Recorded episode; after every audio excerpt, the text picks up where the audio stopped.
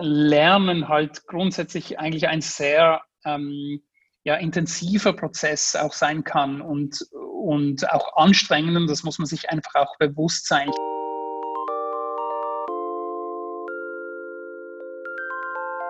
Willkommen zum Everlearn Podcast. In diesem Podcast vertiefen wir die Themen Weiterbildung, Karriere und lebenslanges Lernen. Jede Woche kommt eine andere Persönlichkeit aus den Bereichen Bildung und Laufbahnberatung sowie Forschung zu Arbeits- und Bildungswelten zu Wort und gibt Einblicke, Ausblicke und Motivations- und Entscheidungshilfen. Auf everlearn.com matchen wir dich, deine Fähigkeiten und deine aktuelle Situation mit einer Weiterbildung, die dich weiterbringt.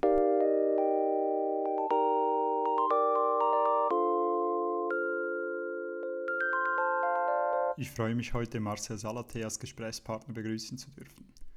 Marcel ist Epidemiologe an der EPFL und hat dort das Digital Epidemiology Lab aufgebaut. In den letzten Monaten war Marcel Salate als führender Epidemiologe in der Schweiz zu großer Bekanntheit gekommen, wie die BZ Basel vor kurzem titelte, seit Corona kennt ihn die ganze Schweiz.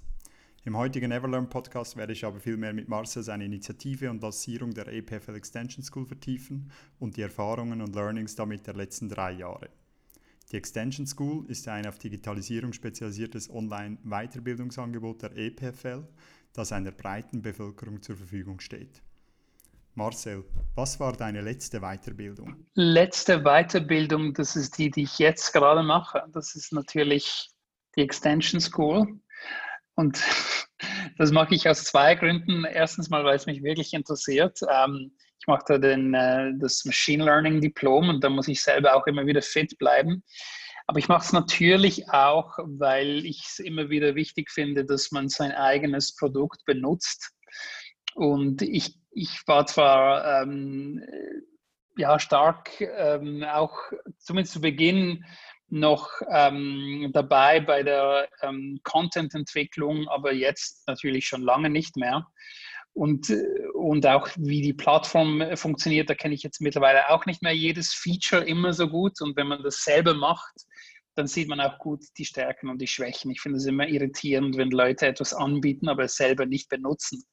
Ähm, und deshalb äh, bin ich da jetzt äh, voll drin. Es war zwar ein bisschen natürlich aufs Eis gelegt, jetzt in den letzten Monaten Covid-bedingt, aber jetzt bin ich da wieder drin.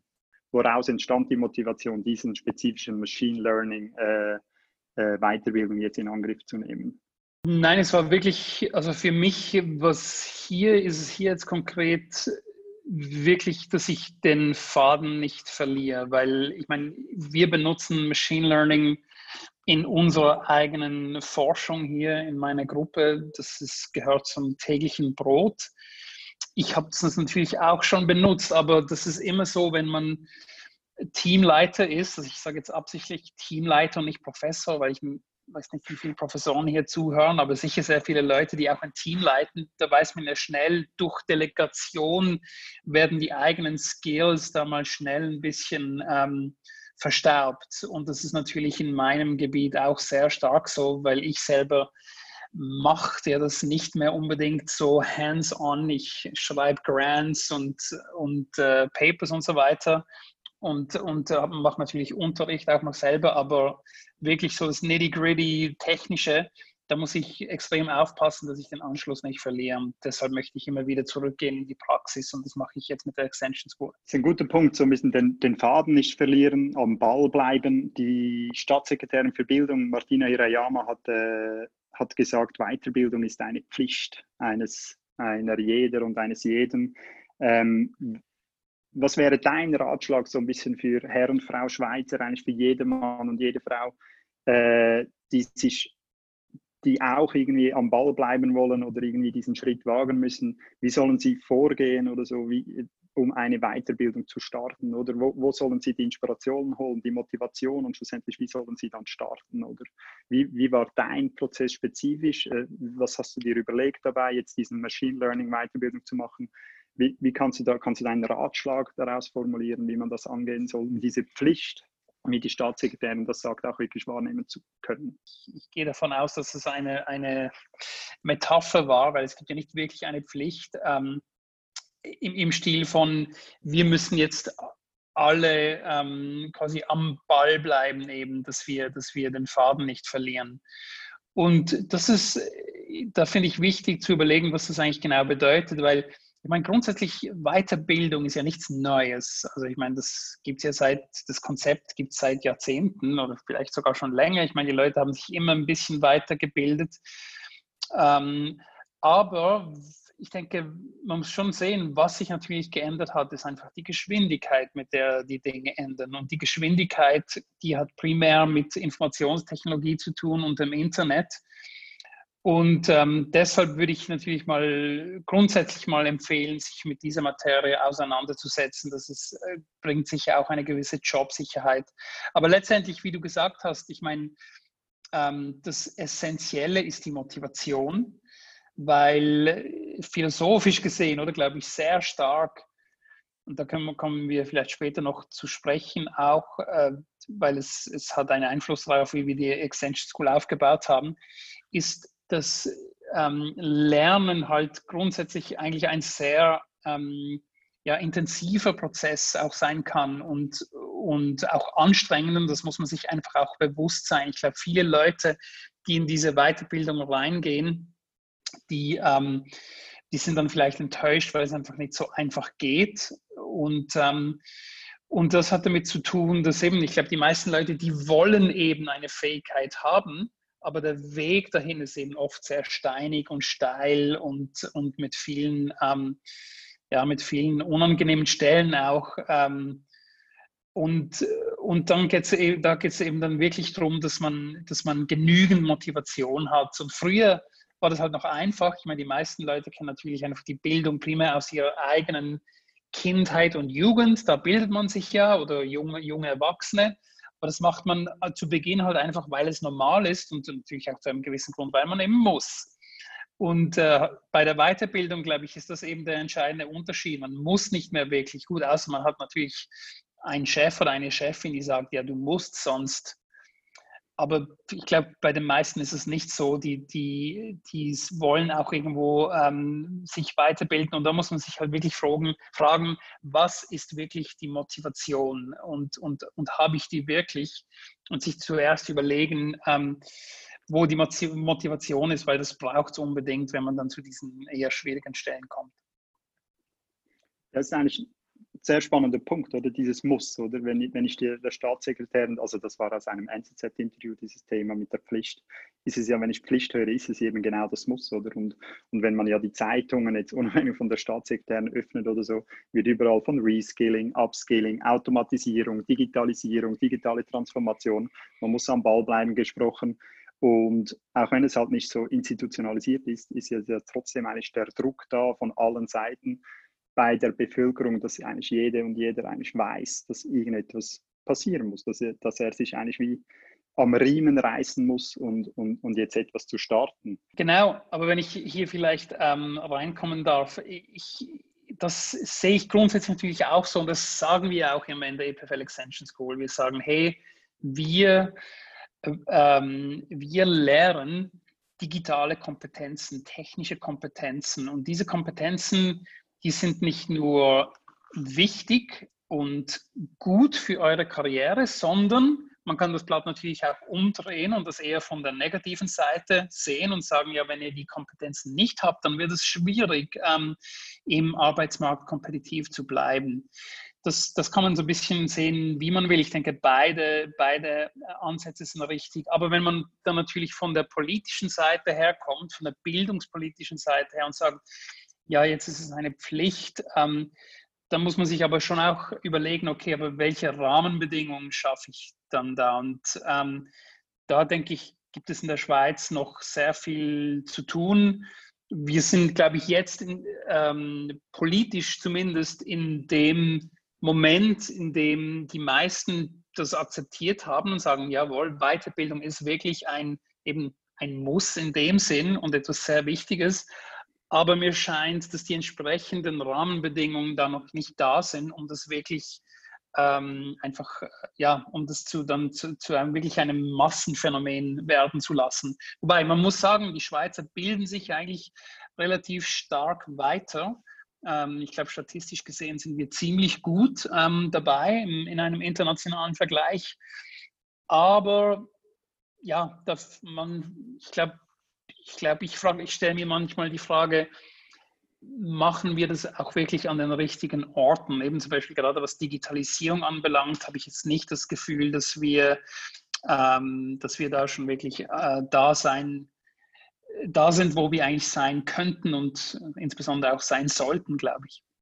Diese Digitalisierungskrise, auch ein bisschen, die wir jetzt erlebt haben, ist eben schon auch ein bisschen symptomatisch. Und hier möchte ich jetzt nicht mehr über Covid sprechen, aber das, das sieht man dann halt in den Krisen, sieht man halt dann schon, okay, wo klemmt es wirklich? Und ich glaube, jetzt kann man wirklich relativ klar sagen, bei der Digitalisierung klemmt es eben wirklich noch. Und da kann die Weiterbildung ganz Entscheidendes dazu beitragen. Gut, du hast vor knapp drei Jahren hast du die APFL Extension School initiiert und, und, und lanciert. Wahrscheinlich hast du sie schon viel früher initiiert, die Initialphase, aber gelauncht wurde sie vor knapp drei Jahren. Und du hast jetzt schon die einzelnen, einige Motivationspunkte deinerseits aufgeführt. Kannst du das nochmals Revue passieren lassen, äh, woher eigentlich diese Initiative deinerseits kam und wie das Ganze dann vorwärts ging?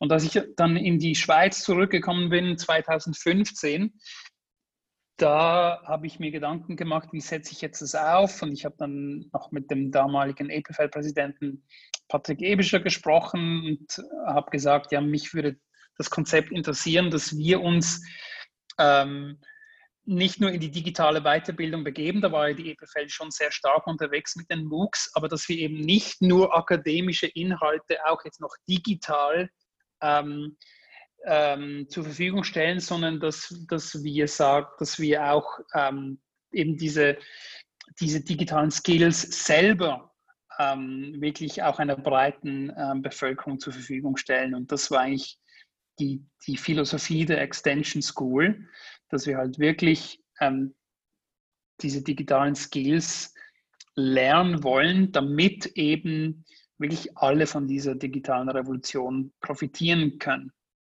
also digitalen Skills im Vergleich zu akademischen Inhalten, also weniger Theorie, viel mehr praktische Anwendung direkt im Kurs. Ja, ganz genau. Also ich meine, das, das ähm, Problem in Anführungszeichen war ja mit den MOOCs, das, das kam ja von den Universitäten ähm, dann sehr stark. Und da war die Idee halt einfach, dass man die Inhalte, die man, die man ja schon an den Universitäten lehrt, dass man die dann halt digitalisiert. Und ich glaube, einer der Gedankenfehler, also nicht Fehler, aber ich meine, die ersten MOOCs, die waren ja dann sehr schnell populär. Die haben ja also diese, diese MOOCs-Revolution angezündet. Ähm, Sebastian Truhn und so weiter, vor allem Leute aus Stanford. Und da waren ja dann im Nu waren da Hunderttausende von Leuten da, die, ähm, die da mitgelernt haben. Und plötzlich sagen sich alle Universitäten, wow, alle wollen unsere Kurse. Und dann wurde ja alles digitalisiert. Also wir selber haben auch äh, einen MOOC gemacht, den ersten MOOC über Epidemiologie.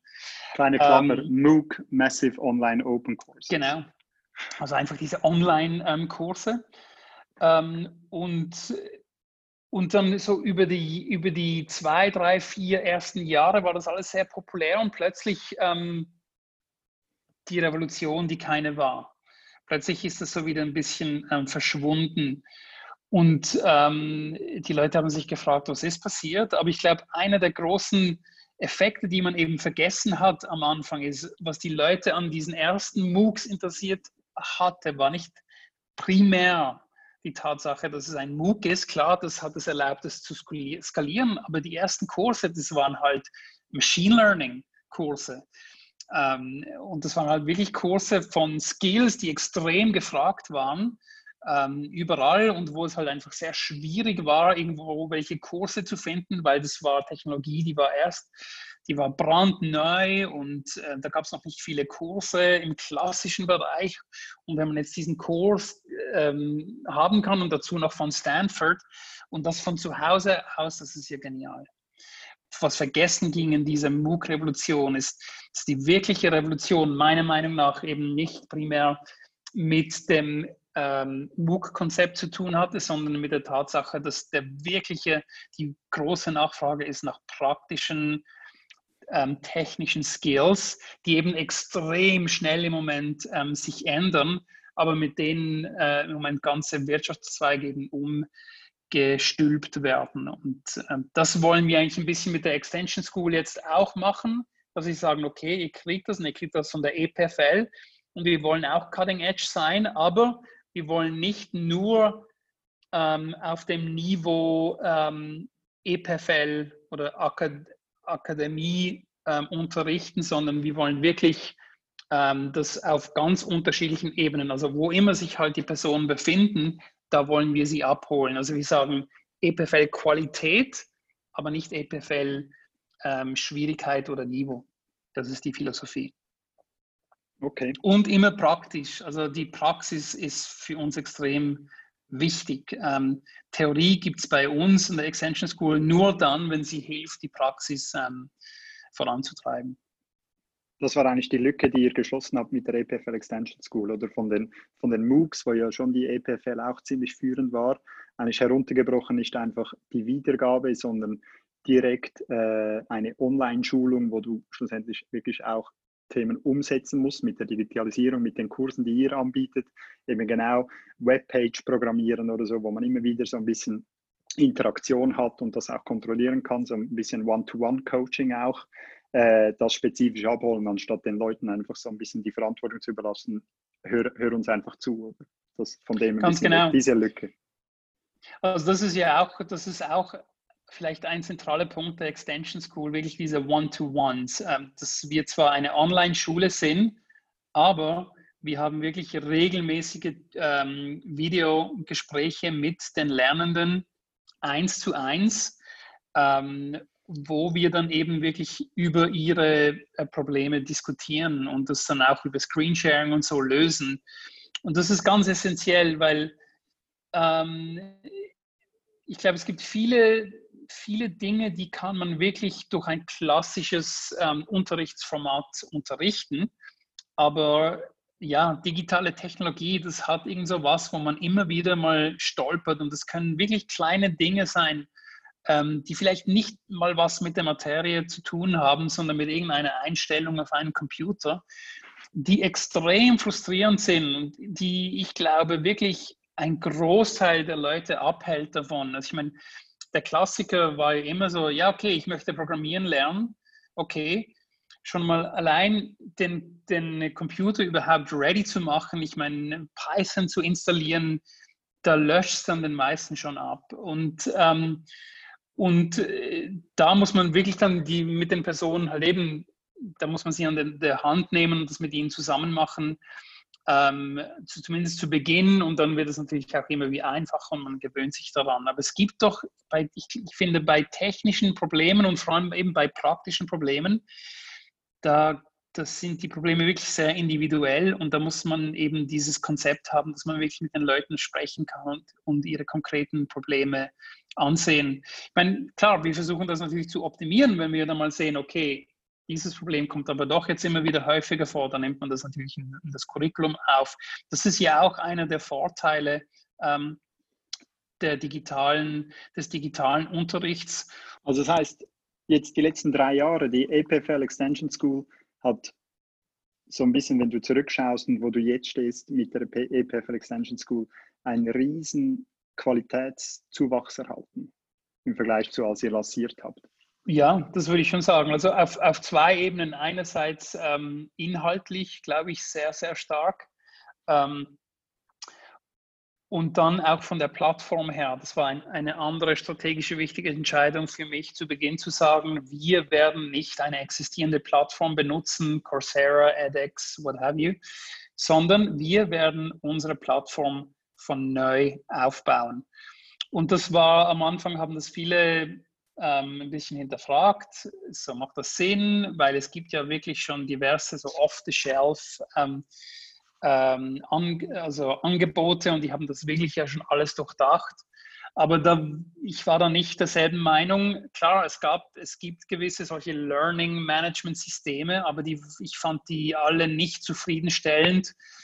Und die hatten das, ich meine, bei diesen ähm, Systemen muss man ja auch immer sehen, die sind ja ähm, die werden ja dann verkauft an Hunderte von Kunden und jeder Kunde hat ein bisschen andere Bedürfnisse und deshalb ähm, endet man da häufig mit diesen Systemen, die es vor allem irgendwie so ein bisschen recht machen, aber niemand wirklich begeistern. Und das wollte ich nicht. Ich fand, okay, wenn wir eine Online-Schule sind, dann ist die Plattform, das ist unsere Identität. Und damit meine ich nicht einfach, das Logo ist da, sondern der ganze Fluss, die ganze Philosophie ähm, ist ja dann, dann da drin. Ähm, und das müssen wir kontrollieren. Da müssen wir wirklich ähm, ähm wirklich alles selber bauen. Und das haben wir dann auch gemacht. Und klar, das war zu Beginn ein bisschen Aufwand, aber heute können wir da extrem schnell experimentieren, verbessern. Ähm, da müssen wir nicht zu irgendeinem Hersteller gehen und sagen, ja, wir hätten gern dieses Feature. Das ist unsere Plattform, wir kontrollieren da jedes Bit und da können wir jetzt äh, extrem schnell diese Zyklen von Innovation durchlaufen zum, zum Angebot selbst und zu den Nutzern, die diese, ihr habt jetzt ja drei Jahre Erfahrung gemacht, darf ich fragen, wer sind denn die Nutzer momentan, die die EPFL Extension School besuchen, absolvieren? Kannst du überhaupt Anzahl sagen? Wie, wie war das Wachstum nach drei Jahren? Wie viele nutzen dieses Angebot? Sind das hauptsächlich Schweizer? Ist das eher eine internationale äh, Nutzerschaft? Kannst du dazu ein paar vielleicht sogar Zahlen nennen? man muss vielleicht hier voraussagen, im Gegensatz zu den MOOCs ähm, wollen wir eben diese personalisierte Lernung, also diese, das personalisierte Lernen auch fördern und eben wir, wir sprechen mit den Personen, es gibt diverse Projekte, jedes Projekt ist anders. Wir reviewen diese Projekte, also da haben wir wirklich eine persönliche Betreuung. Dementsprechend kostet das natürlich auch was unsere Kurse, die sind irgendwo von 300 bis 500 Franken pro Monat und gehen mehrere Monate. Ähm, das heißt, es ist eine Investition und dementsprechend haben wir natürlich nicht ähm, Hunderttausende ähm, Studenten, sondern unsere Zahlen sind mittlerweile im tiefen vierstelligen Bereich. Kurse, die sind auch dann, also man muss auch unterscheiden zwischen Kursen und sogenannten ähm, Programmen, das sind dann Multikurse und die führen dann auch in ein EPFL-Diplom rein. Das ist dann ein spezifisches Extension School ähm, äh, Diplom. Und da, wenn man sich so ein bisschen anschaut, wer ist das eigentlich, wer lernt, da ist es, ähm, ja, es ist eine durchschnittliche Person ähm, im Stil von, wir haben eine recht gute Gender Balance, wobei wir haben mehr äh, es lernen mehr Männer als Frauen, aber nicht, ist, ist meines Wissens noch nicht extrem. Das Durchschnittsalter ist irgendwo um die ähm, Ende 30 ähm, und anfangs 40 und eben das hat so die ganze Bandbreite. Ich glaube, der jüngste Lerner ist 16 oder vielleicht sogar 13, habe ich mal was gelesen, wobei da gab es dann Fragen, ob das überhaupt legal ist. Ähm, der älteste ist, glaube ich, äh, ähm, gegen die 80. Das sind natürlich so die Outliers. Man sieht schon so, dass das, das Hauptzielpublikum ähm, ist zwischen 30 und 50. Das sind halt eben Leute, die sind nicht mehr in Ausbildung. Die sind aber auch nicht schon am Ende ihrer Karriere, sondern die sind mittendrin und die sagen, okay, ich muss, ich muss hier am Ball bleiben. Und ähm, was, was ich auch sehr schön finde, ist, ähm, es ist recht ausgeglichen, Romandie auch und Deutschschweiz. Also wir haben mehr Deutschschweizer, wenn äh, wenn ich mich richtig erinnere. Ähm, und das hat damit zu tun, dass unser Angebot im Moment ausschließlich in Englisch ist. Und da können wir vielleicht auch noch über die Philosophie ähm, sprechen. Aber es ist alles in Englisch. Und dementsprechend haben wir auch gewisse internationale ähm, Lernenden, aber das haben wir jetzt noch nicht wirklich groß marketingmäßig aufgegleist, weil einfach in der Schweiz schon allein die Nachfrage ähm, auch sehr gut war. Und das werden wir sicher angehen in der Zukunft, aber im Moment, ich sage, ist 80 Prozent Schweiz. Was ist vor allem bei Coursera, weiß man auch oft, viele fangen dann an aber bringen es nicht zu Ende. Du hast es ganz am Anfang, hast du das schön gesagt, oder so, die ganzen Steine, die da in den Weg kommen und dann das Unangenehme, dass man sich gar nicht so richtig bewusst ist, wenn man sich auf so etwas einlässt, was da eigentlich auf einen zurollt, oder diesen, diesen Aufwand, oder? Hast du da einerseits zu dieser Dissonanz äh, einen, einen Punkt und wie ist das bei euch von diesen, von diesen vierstelligen Nutzern, äh, Nutzeranzahl? wie viel davon begonnen haben und nicht abgeschlossen haben und wie motiviert ihr die eher zum Abschluss zu bringen von etwas? Oder das ist immer so ein bisschen das Thema bei diesen Online-Kursen zu Hause. Mhm. Ja. Klar, ja. also natürlich gibt es auch bei uns Leute, die nicht fertig ähm, machen, aber das ist natürlich schon, das sind ganz andere Zahlen, weil ja, das ist klar eben bei Coursera, also kostet ja auch immer wie mehr, aber grundsätzlich kann man sich ja da mal anmelden und dann fängt man mal an und es ist alles gratis und eben beim ersten Problem sagt man, ja gut, ich habe eigentlich, ich habe eigentlich keine Zeit. Ähm, also das heißt und, über den Preis, also nur schon, weil, weil die Kosten so hoch sind, genau. hat, man, hat man eigentlich Anreiz. Also, wenn, also wir sind halt einfach in einem anderen Stadion oder wenn die Leute bei uns anfangen, dann sind sie natürlich mental schon in einer ganz anderen Phase ähm, wo sie viel, viel, viel motivierter sind als einfach mal Click, Subscribe ähm, ja. in einem Coursera-Kurs. Ja. Ähm, die Hälfte unserer Lernenden etwa ist ähm, B2B, also die kommen dann über, über Kunden, äh, das sind dann halt Geschäftskunden, also eben zum Beispiel Swisscom ist ja einer unserer, unserer äh, Kunden und das sind dann äh, Mitarbeitende bei, bei Swisscom zum Beispiel. Und da ist natürlich dann das, ähm, die Motivierung auch wieder ganz anders, wenn es dann vom, vom Arbeitgeber herkommt. Also da gibt es ganz unterschiedliche ähm, Motivationen auch. Ähm, was, was dann das, die Dissonanz anbelangt, ja, also ich, ich denke, hier sind wir schon eben ein bisschen in einem anderen ähm, Segment auch. Einerseits, weil wir eben ähm, unseren, unseren Preis haben. Das ist eigentlich lustig, weil wir sind eben genauso mittendrin. Man, das genau, also auch hier kann man äh, das sehen, wie man will. Man kann sagen, das ist viel zu teuer, weil online ist doch normalerweise ähm, sehr günstig. Und dann, wenn man es mit einem ähm, Offline-Angebot vergleicht, dann sagt man, ja, aber das kostet ja dann eigentlich relativ wenig, nur ein paar tausend Franken. Ähm, ist das auch etwas wert? Und da ist man eben so ein bisschen gefangen in, diesem, in dieser Dissonanz. Aber grundsätzlich sagen wir uns, gut, also wir wollen, das äh, Angebot muss ähm, einfach so gut wie möglich sein und dann müssen, müssen wir uns fragen, okay, unter welchem Preispunkt können wir das anbieten, weil wir müssen ja auch selbsttragend sein. Und das ist halt jetzt der Preispunkt, den wir gefunden haben. Ähm, tiefer können wir es nicht anbieten, höher wollen wir es nicht äh, groß anbieten.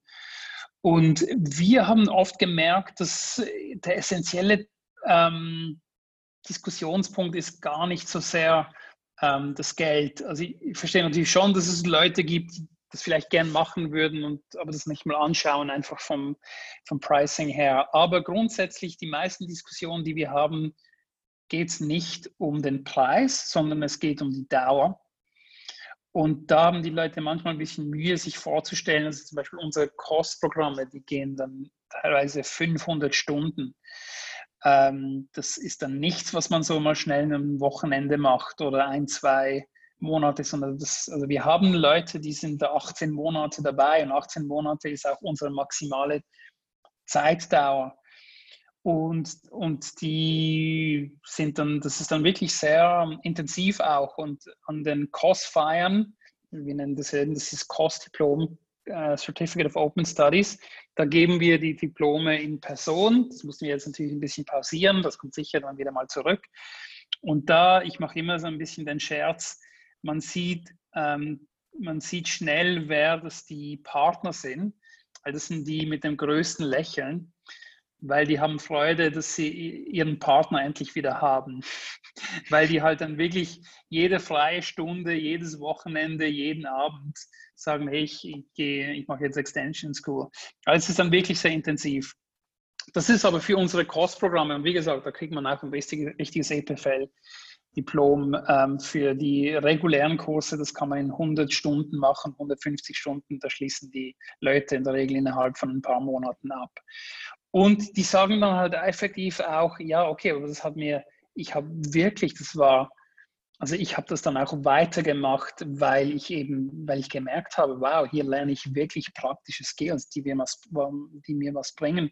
Wir unterstützen auch sehr stark das äh, Konzept Bring Your Own Data bring your own problem, also dass die Leute dann auch mit effektiv mit ihrem Projekt kommen. Wir, wir, wir unterzeichnen sogar NDAs, ähm, wo wir sagen, okay, das sind teilweise auch ähm, Daten, die, die wir natürlich nicht weitergeben dürfen. Das sind Geschäftsdaten.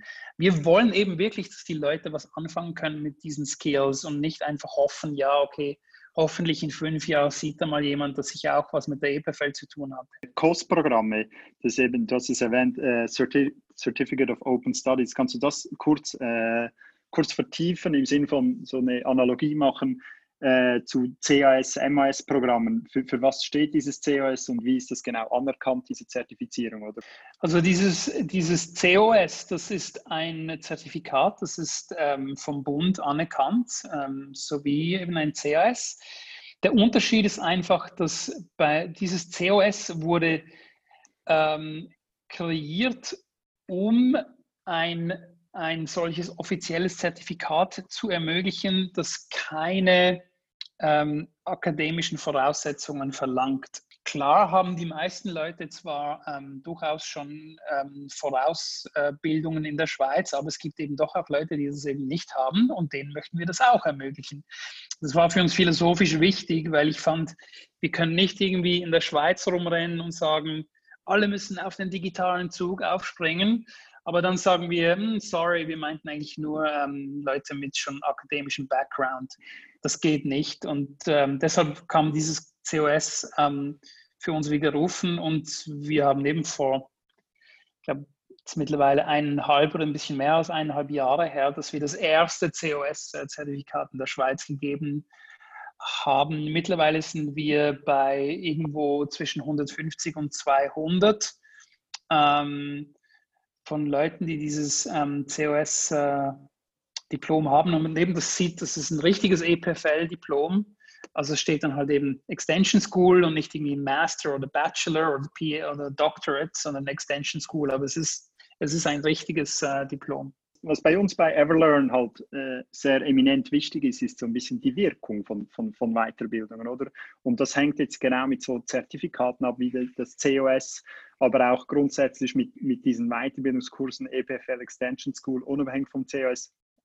Wie trackt ihr das? Wie, wie geht ihr dem nach? Wo, woher wisst ihr, was, was die Leute dann in ihrem, in ihrem Berufsleben, in ihrem Arbeitsleben mit der Weiterbildung, mit diesem COS-Zertifikat wirklich erreichen? Das ist ein wichtiger Punkt. Ich meine, wir machen das auf zwei Arten. Ähm, einerseits ähm, eben haben wir dieses Konzept von ähm, Bring Your Own Data. Ähm, da haben wir schon dann, dann natürlich einen relativ direkten Einblick und wir sehen direkt, dass das nützlich ist für die, für die Leute, weil sie das eben schon während der Weiterbildung quasi auf ihre Arbeit anwenden können. Klar, ob es dann zu, einem, äh, zu einer Lohnerhöhung oder so weiter führt, das ist ein bisschen schwierig zu sagen, aber es ist direkt, man sieht, dass es direkt anwendbar ist. Und dann machen wir natürlich auch klassisch dann Befragungen und wir, wir gehen dann den Leuten auch nach und ähm, sagen, kontaktieren sie dann später, aber dafür braucht man natürlich auch eine gewisse Geschichte. Und ähm, da haben wir noch nicht eine, lang, eine lange Geschichte, weil wir eben noch relativ jung sind. Aber von den Leuten, ähm, von, die eben abgeschlossen haben vor einem Jahr, klar, mit denen können wir jetzt schon sprechen und sagen, hat euch das was gebracht? Wenn ja, was? Wenn nein, wo seht ihr Verbesserungsmöglichkeiten? Da sind wir dran, aber das, das, das sind wir im Prinzip noch zu jung ähm, um da schon diese Art von Daten ähm, wirklich äh, zeigen zu können. Ähm, ich denke, philosophisch sind wir da vielleicht eher in einem dynamischen Umfeld, wenn also die, das Diplom ist natürlich wichtig, das, das sehe ich schon auch so, aber wir sind dennoch philosophisch eher auf der Seite, dass wir sagen, wir, sind, wir sehen schon auch einen großen Shift im, im Arbeitsmarkt und insbesondere eben was diese ganzen digitalen Technologien anbelangt, wo die Diplome halt auch immer wie weniger wichtig werden. Ähm, das heißt nicht, also wie soll ich das sagen, die Diplome sind in, in dem Sinn wichtig, dass sie nach wie vor ein, eine entscheidende Eintrittskarte sein können. Aber dass es dann nachher doch eher darauf ankommt, was sind eigentlich die konkreten Fähigkeiten. Und das ist etwas, was man natürlich, wenn man jetzt zum Beispiel vielleicht eher in der Softwarebranche zu Hause ist, da sieht man das sehr stark. Also natürlich ist es gut, wenn man diese Diplome hat, aber letztendlich, die Leute wollen einfach sehen, was du, was du bereits gemacht hast, weil das ist das Wichtigste. Und da kannst du noch die schönsten Diplome haben, wenn du, wenn du nicht äh, vorzeigen, deinen Code zeigen kannst und was du gemacht hast, dann ist es nichts wert. Ähm, umgekehrt ähm, äh, kannst du, wenn du auch kein Diplom hast, aber dafür Code, den, den du gemacht hast und der produktiv angewendet wird, dann kannst du durchaus auch ähm, gute Jobs kriegen. Die, der Idealfall ist natürlich am kompetitivsten bist du, wenn du beides hast. Ähm, aber es gibt auch da eine Dynamik, wo die Leute immer wie mehr sagen, okay, Diplom, gut, check, das ist ein wichtiger Check, aber show me what you've done. Also das ist doch in, in dieser immer digitalisierten Welt wird das immer wie wichtiger und da möchten wir eben ansetzen, dass die Leute am Schluss dann wirklich ein Portfolio von Projekten haben, ihr GitHub-Portfolio, wo man sehen kann, was haben die gemacht, ähm, wie wurde das programmiert ähm, und so weiter. Und das gehört für mich mittlerweile eben auch zu einem Diplom. Es ist eine, eine Art, ein digitales Living Diplom, das man laufend ähm, erweitern kann. Und das ist das dann noch mit einem offiziellen Diplom kommt, das ist dann quasi das Tüpfchen auf dem i. Und in der Schweiz ist es immer noch sehr wichtig, viel wichtiger als in anderen Ländern. Aber philosophisch gesehen wollen wir eigentlich schon, dass das echte Diplom eigentlich die Arbeit ist. Ich glaube, wir kommen an den Schluss. Ich möchte dir noch die letzte Frage stellen, die ich allen meinen Podcast-Gästen stelle, ist, ähm, was ist das Wichtigste, das du in deinem Leben gelernt hast? Ähm, hm, ja, das ist. ich, ich gehe davon aus, dass das Wichtigste, was ich gelernt habe, etwas ist, was, an was ich mich nicht mehr erinnere. Das war wahrscheinlich fundamental und da war ich vielleicht irgendwie zwei oder drei Jahre alt.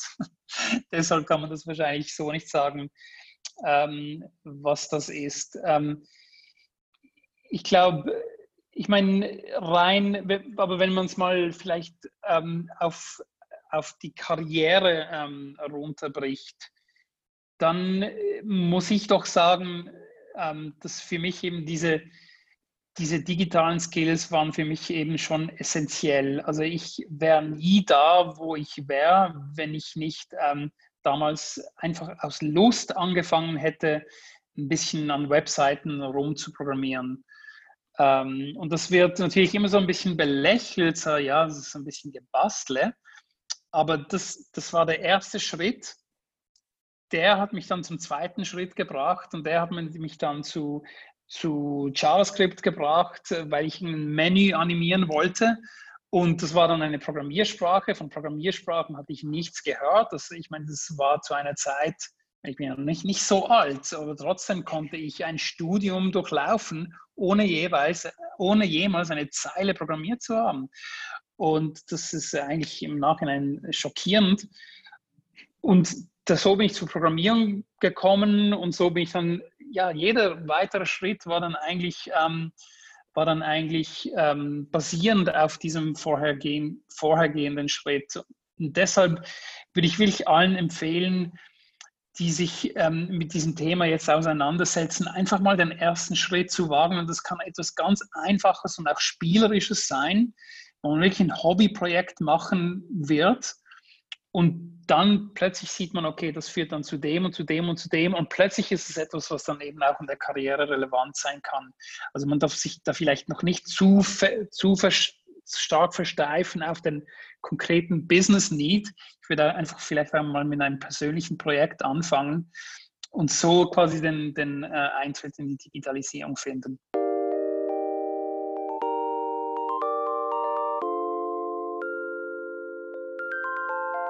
Besten Dank fürs Reinhören. Unsere Podcasts und viele weitere Informationen rund um Weiterbildung und Karriere findest du auf everlearn.com. Dort matchen wir dich auch mit deiner Weiterbildung, die dich weiterbringt.